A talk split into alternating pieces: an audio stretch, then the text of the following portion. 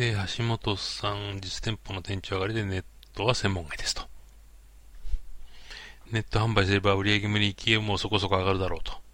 まあそういう店長多いんだけどね。店長ってそういう、その程度の意識の経営者のもとでやってますってことなんだけどさ。まあ、いるんだよね。これはね、かわいそうだと思います。ネットに出して物が売れるわけねえじゃん、みたいな感覚で言ってくれるといいんだけどさ。そんな人いないからね、社長には。で、小宮山さんは、うーん、人数が少ないのでできることが限られているって、まあ確かにそうなんでね、イベント一つやるんでもすごい時間かかるもんね。で、売り上げはやっぱり作りたいです。そう、僕も作りたいよね。売り上げないとさ、食っていけないからね。でも、本当うちのお店は売上よりも利益率を重視している。本当思うよね。いや、あ僕が売っているパワーストーンとかって商品あるじゃん。この金額で売ったらさ、中国から直接仕入れしててもあらり3割じゃない？みたいなお店あるんだよね。で、そこにいっぱいレビューついてたりするんだけどさ、羨ましいと思わないもんね。このやり方でやって利益が多少残ったとしてもしんどいだけだよなって。僕にはそういうタイプのやり方は向かないわ。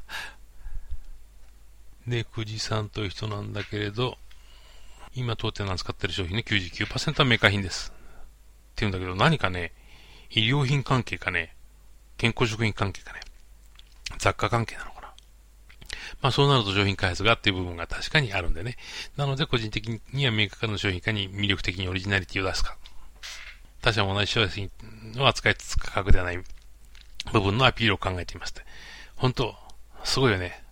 もうこの通りだと思うんでね。結局さ、そのオリジナル商品作ろうと思っても作れない類のものしかないことがあるじゃない？そうしたらやっぱりそこの中でどれだけ魅力的に見せるかっていう話になるでしょう。で、それで売れると言っている。これアメリカの記事だけどさ、うんと、ある、こう、何かな。ペット用品売ってる人がいるんだけど、その人はもうペット用品でまあ、要はペット用品で市販品なんだよね。ほとんど全部市販品なんでね。でも、オリジナルサイトでその人やってて売れてる、売れてるんだけれど、その売れてる理由っていうのが、わかりやすい動画ね。それから商品説明ね。まあ、ほんと、英語だからロゴにわかんないけど、結構こってり書いてあるんだよ。で、その人曰く、これ、これ、これをしていることが売り上げを上げている。要は、うちは定価に近い価格で売っていると。もっと安いところはいくらでもあると。アマゾンの買えば半額で買えるもある。それでも売れている理由っていうのは、この商品説明にありますってやってたんでね。あ、そうだそうだ、思い出した。えー、っとね、思い出すと言いながら思い出してねえな。あ、ジャパネットの高田が今度商品、あの、ページを変えるって言ってたよね。あの、自分たちのホームページの方での商品販売を。今ね、8000点ぐらいある商品を80点とか800点とかにするとかって、80点とかだね、800点にするとかってなんか知らないけど、10分の1とかってギュッと数字を、あの、数を圧縮するらしいんだよね。そして、どの商品にも、ある程度の動画をつけるって言ってるんでね。このね、出来上がってきたサイトと動画を見てみて、真似ることができたらさ、これ、真似る価値あるよね。他でやってるところは、ジャパネット高田以外にはないはずだから、ほんと、ちっぽけな動画を、載せたから売れたっていうお店が結構あるんだよね。えーとね、僕が聞いたのはね、スポットルという商品、探してみて、スポットル。うん、染み抜きね。え、これで売れたのみたいなね。ほんとわずかな 何の説明の音声も入ってない動画なんだけれど、それで売れたのみたいな。えっ、とね、そのスポットの店長ってね、なんか楽天のセミナーでね、会って名刺交換したことがあるんだけれど、次の商品がなくてって言ってた。で、また中島さん。中島さんって結構名字多いね。いつも興味深いメールありがとうございます。で、楽天やフアマゾンを資料とか運営しているもので宿泊しているので何かヒントがあればと思っていると言ってるんだけれど、まあ、ある意味、全員素人だよね。僕が、その店長のプロかって言われたらさ、うん、SE とか IT とかって意味ではプロだったかもしれないよ。でも楽天っていう観点から言ったら素人だよね。でも、素人だからこそ見えるものとかさ、気がつくものがあるので、それがね、役に立つんじゃないかなと僕は思います。いや、さっき、あの、プロの制作者の、もともと制作をやった会社が、うまくいってないみたいなこと書いて言ってたよね。だからそれと、それのは、それとは逆の点でね、いけるかなと思います。で、続いて山崎さん、6月から体調崩し入院しそうでって言うんだけど、大丈夫だった？本当に。火曜日から通常業務に戻り送りを取り戻しますって、まあ、すごいファイトだけどさ、ほんと体大事にしようよ。俺たちも、この年だぜ。いや、俺さ、先輩に言われてちょっとびっくりしたんだけど、あの、僕に厳しを売ってくれてるキビス先輩がいるんだけどね、この人が、来年で60になるから俺もって、もういいよって それを考えたらさ、俺が今50、ん ?56 じゃん？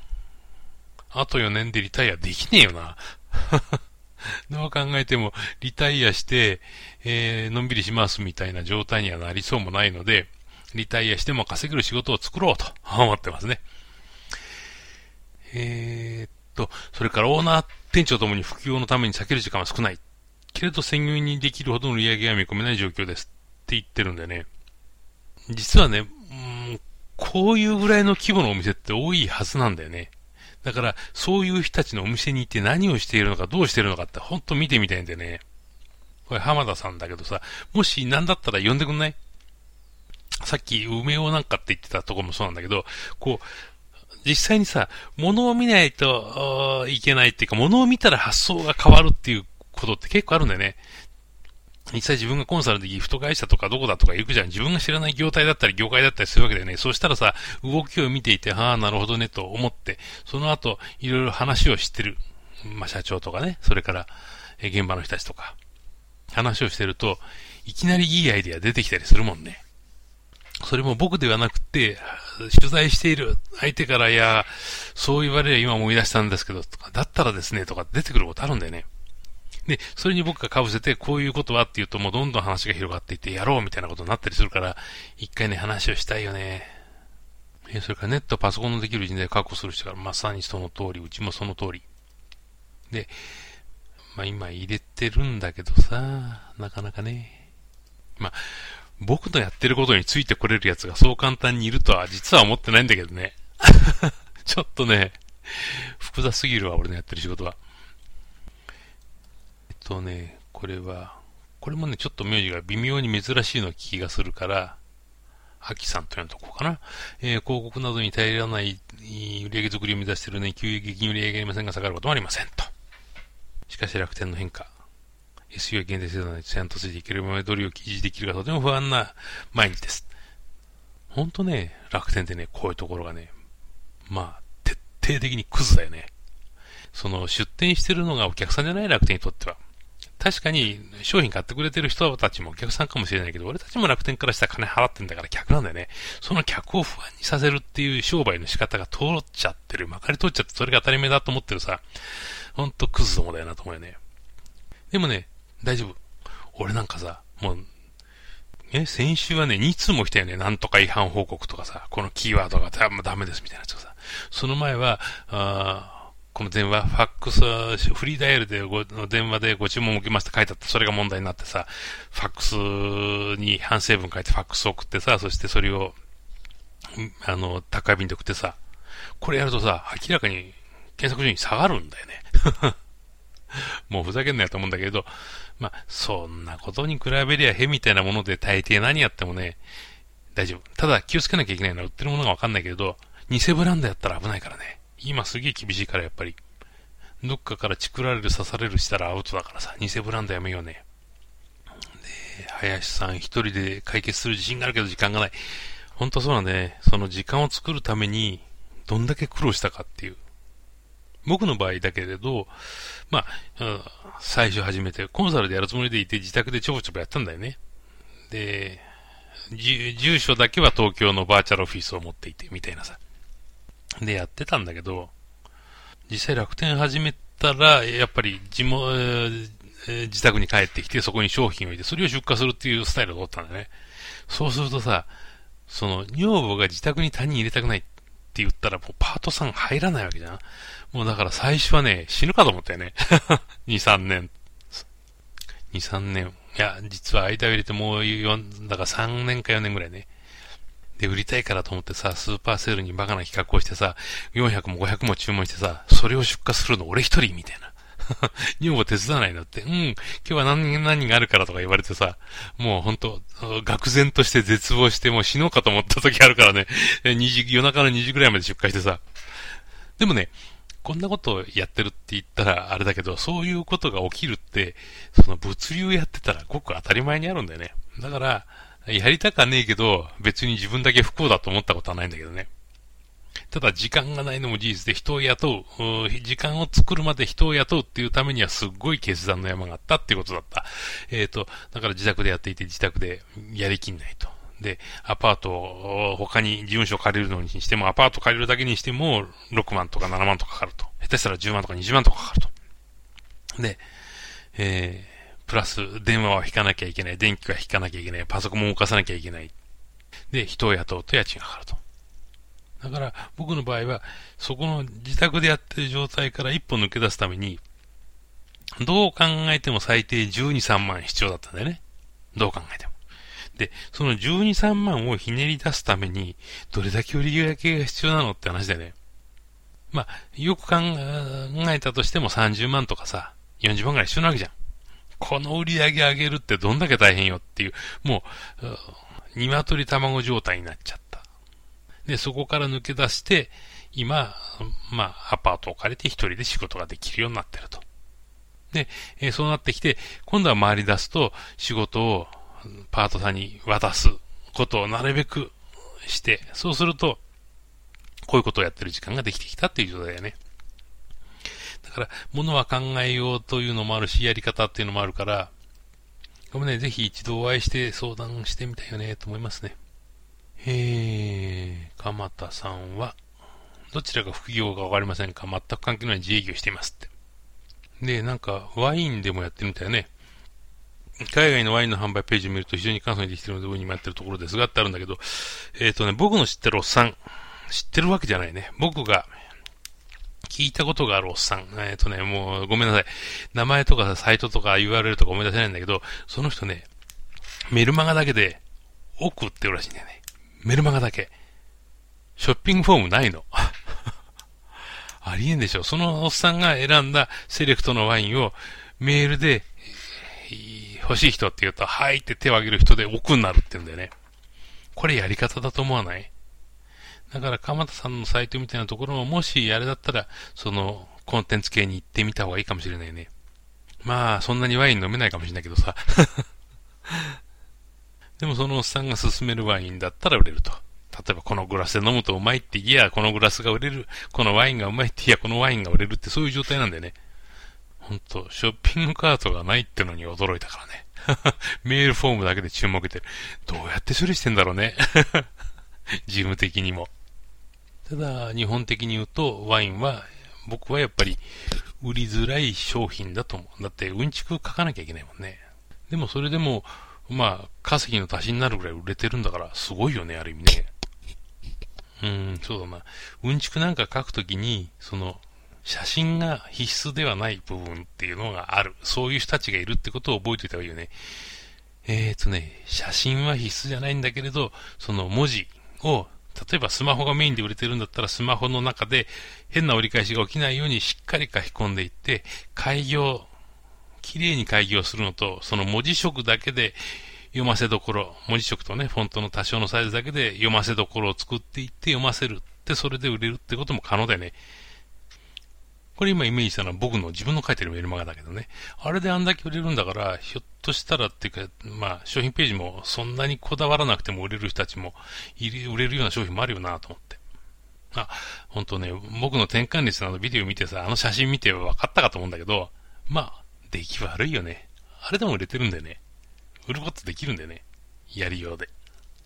えーとね、次は森田さん。薄利なので外に頼るのもコストが増えるので自分で何とかするしかない。って言ってるんでね。で、シーズンごとに入れ替わる商品をいかにいい状態で素早く商品をアップしていくか。まあそうだよね。あのメーカーから仕入れていて商品がこうリサイクルする人たちっていうのは早く商品を登録するっていうのがコツでね。あ僕がこんなやり方してるっていうのは、えー、僕がいつも進めている R タスク2ってあるよね。この R タスク2に、えー、CSV を読み込ませることができる。まあ Excel でだからデータ作っといて、それを CSV で書き出して読み込ませて、登録する。と、早い。めちゃくちゃ早い。というのがあるので、ひょっとしたらできるかもしれないですね。同じようなことが。とにかくさ、この一人店長っていうかさ、まあ、そんな儲かってないわけだから、そうなったらいかに短い時間で、こう結果を出すか、あ作業終わりにするかっていうのは、もう、ほっとそれが利益に直結するもんね、僕たちね。だからね、僕は自分のめんどくさがり屋なこの性格はね、ろくでもないと思うけれど、めんどくさがり屋でよかったなとも思うよね。めんどくさいからどうやってか作業をなくそうなくそうって考えていろんな手を考えつくわけだからさ。で、沢、沢本さんという人も、えー、資金がなければ根本的な解決ができませんと。確かにね、でも、俺さ、その、美容ドリンク売り出してみて思ったんだよね。資金があるとかさ、ないとか言ってみても、資金だけじゃ解決できない問題多いよね。あまりにも多いよね。資金だけじゃ解決できない問題が。なんたって新規客を連れてくるのに27,500円かかったからね。今回のスーパーセールの広告では。で、現状でどう儲けるかが根本的な課題ですって言ってるんだけど。いや、ほんとね、ちょっと一回、こう、一緒に並んで、スカイプとかじゃなくてね。で、商品ページを見ながら話をしたよね、こういう人たちと。なんかね、あ、いいじゃんみたいなアイデア出てくることあるんだよね。で、長沢さん。結構長くやってるのに、勧誘電話に注まれて楽天に出店しました男のスタイルには合いませんでしたね。推理の間違えたのかなわかんないけど。でもさ、楽天もそそのかされてって言われるようじゃおしまいだっていう、そういう理解を持ってほしいんだよね。そしたらさ、俺たちに対する態度もさ、仕事の仕方もさ、広告の質もさ、変わると思うんだけどね。で、鈴木さん、楽しいメールだね。在庫をガンガン積む攻め方をしていたため、事務所が商品でパンクしています。うん。ほんと。でもさ、在庫をガンガン積むってことができるような売れ方と商品でいいかもしれないよね、ある意味ね。いや、うちもね、ほんと売り上げ増えるたんびになんかさ、この、事務所の僕のフリースペースが減ってくんだよね。事務所って言っても普通のアパートだからさ、僕が前、この昼寝に使っていた奥の部屋、これがもう昼寝には使えなくなっちゃったからね。昼寝をするなって話もあるけれど、まあ、というような形でいろいろあります。やってると。内田さんね、中国製品も国内で容易に仕入れができるようなライバルが多すぎる。わかるよね。ライバルと差別化するような手を考えなきゃいけないし、ライバルと差別化するような見せ方、店舗の運営の仕方。だよね。で、柴田さん。正直今の楽天は何を考えてるのかわかりません。僕はよくわかるよ。金儲けのことは自分の。えー、期待できないため Amazon に出店しようと思いますって。これ Amazon 出店しようと思いますって言ってる、今すぐ出店してください。ほんとね。楽天で売れなかったものが売れるってだけで俺嬉しいからさ。商品のバリエーション増えるし、在庫の減りが早いしさ。楽しいよ、それだけで。どんどん出店してください。鈴木さん。うーん。商材が少ないので、同じお客様に何度も購入していただくのには限界があるので、ギフトとしてって言ってるんだよね。確かにその通りな部分はある。でもさ、その、また引き合いに出して申し訳ないんだけど、ところてんの伊豆かっぱっていう店ね、近くにあるんだけどさ。そのお店って、まあ、いや、こんにゃくとところてんしかないわけだよね。でもところてんになんか、チョコかなんか混ぜたりして、チョコロテン、チョコ、チョコ、ところてん、チョコロテンとか言ってさ、これをバレンタインの時にすっげえ売ってるんでね。まあ、時々こうヤマトのドライバーと話をしてるさ、最近あれ、あそこはどれぐらい出してるとか、これぐらいですとかって教えてくれるんだけど、まあ、バレンタインデーの時はすごいよね。それまで夏場しか売れなかったものを、チョコを入れてチョコレートにしただけでこんなに変わるんだと。だからさ、思いもよらないような具材を入れたらさ、それだけで違う商品になるんだよなっていう。それを考えると、こう自分で、こう商売やって自分で商品作れる人たちってすっげえ羨ましいよね。何でもできるじゃんとか思っちゃうんだけど。どう？無茶なこと言ってるかなこれがね、中には自分たちのところはこだわりがあるからオリジナルのそんなものは作りたくないっていう人がいるんだけど、そういう人たちはまあ、ほんとご自由にどうぞってことになっちゃうんだよね。それがネットの中っていうこと。これ分かってほしいよね。ケイスケさん。楽天の売り上げが下がってます。一人でやってるのが不安です。えー、これじわりじわりと下がってくることがあるんだよね、やっぱり。そういう時ってやっぱりライバルが出てるか、SE を間違えてるか。それから商品ページの、ライバルが出てるっていうのは別に同じ商品のライバルが増えてるってことじゃなくて、ライバルの方がいい商品ページを作りましたとか、いいデザインの画像を作りましたっていうだけでも変わるからね。だから、あ自分たちのライバルはよく見といたらいいですよ。ほんとね、もう天然石なんかね、俺出してそれなりに頑張ってた頃、まあ真似られたよね。真似られっぱなしで。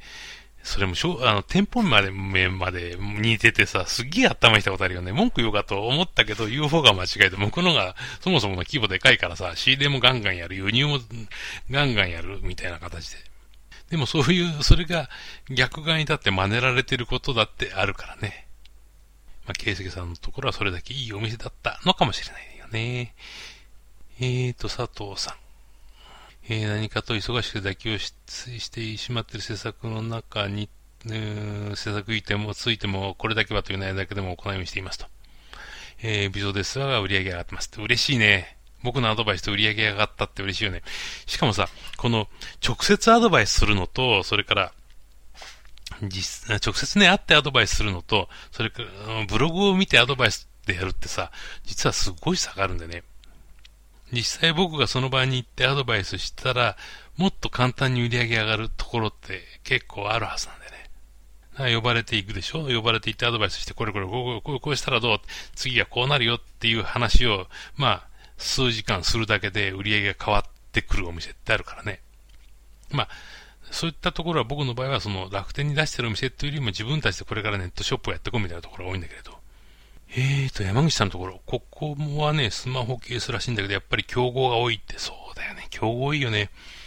競合が多くて大変だと思う。しかも、そのスマホが売れる時期とかは売れるとかってなるだろうけどね。こういう、その競合が多い商品も、やっぱりね、コンテンツマーケティングで方を仕掛けなきゃもう、生き残れなくなってきているよね。その、特に中国仕入れ、中国輸入の商品ってさ、まあすごい競合増えてるじゃない？中国雑貨の仕入れ塾とか、まあ、時々、ブル、あの、メルマガでも紹介するけどさ、あんなもんがわんさかとあるわけだから、もうネクロも借子も輸入しようとしてると考えてもいいぐらい、しかも円高になってきたからね、やばいよね。で、そうなると、コンテンツマーケティングがいいんだけれど、えっ、ー、とね、スマホ関係だったらね、スマホケースか、スマホケースでね、多分1位に表示されるところ、1位かな、1位じゃねえな、3位ぐらいか、に表示されるね、フォーケース、PHOCASE というフォーケースっていうところ、ここはね、えー、コンテンツマーケティングをやっているフェレットっていう会社、うん、ベーシックスっていう株式会社ベーシックスっていうところ、フェレットっていう SU 関係のツールをやってるところが、の会社がやってるやつで、ここはね、結構ね、しっかりとコンテンツマーケティングできてるので、参考にするんだったら、これ見て、見てください。まあ、でも、なんていうのかな。この、コンテンツマーケティング本当に仕掛けようと思うと、楽天がしんどいって言ってるのは嘘だねって思うぐらいしんどいからね。もちろんね、外注に出せる部分もあるし、僕がやってるこの、楽天逆転プロジェクトみたいに自分が好きだからやってるって言うんだったら、まあ、苦痛は少ないんだけどさ、自分が大して好きでもない商品にそれやろうとすると、ものすごい苦痛になっちゃって、続かなくなるよね。で、結果が出る前にやめるってことになっちゃうんで、うん、好きだったらやってみてくださいと。で、大島さん、楽天の検索はしょぼすぎてそれを修正するために様々なことを行っているとのことですと言ってるから、これは楽天の EC コンサルタントからの公式見解だよね。だったらさ、俺思うんだけど、Amazon みたいにキーワードっていうスペースを設けてそこに入れさせればいいだけだよね。余計なことは入れないでくれと。出てきたらそこアウトだよ。まあ、それをやらないことをいろいろと言い訳してるんだろうな。多分やるとすごい大変になるんだろうなとか思っちゃう。ただ、買いやすくしたいっていうのは楽天のベースに絶対にある思想だよね。じゃない買ったらさ、買ってもらえないしさ、楽天の競合はアマゾンでありヤフーだから、そこに絶対負けられないよね。で、ヤフーはそれを解決するためにかどうか知んないけどさ、そのお金を払うと、ポイントを、両立をアップすると、検索順位が上がる。なんだっけ？忘れした。ってのがあるよね。ああいうのをされるよりはいいかもしれないと思って諦めよう。ねえある人からある人からっていうのは、ローマ字なんてよく読めないんだけれど、読む気がないんだけれど、えー、楽天からしたら私たちは大切な顧客のはずですが、で、まあそうなんだよね。罰金とかはありえないと思います。ありえないと思うけど、あってもいいと思うよね。いや、だってさ、俺なんかさ、日本の国家のためにいくら税金払ってると思うところが運転でちょっと違反しただけでさ、さらに罰金取りやがるよね。もう詐欺っていうよりもさ、ひどいよね。っていうのと同じじゃないかなと思って諦めてます。でも、本当ビクビクしてる人多いんだけど、さ、ビクビクさせちゃいけないっていうところだけはもう確かなんだよね。もう本当に。この商売素人どもをさっさとどかせて、もう少しまともに商売分かってる人を入れるだけで多分売り上げ上がると思うんだけどね、楽天君。ちょっと三木谷君考えてよ。で、最後の紹介になっちゃうけど、太田さんという人からね、すごいいい情報があるよ。えー、楽天はスーパーセルの広告なんかも最初から300万円以上広告を使いますって伝えておくといい広告を取れるらしいというね。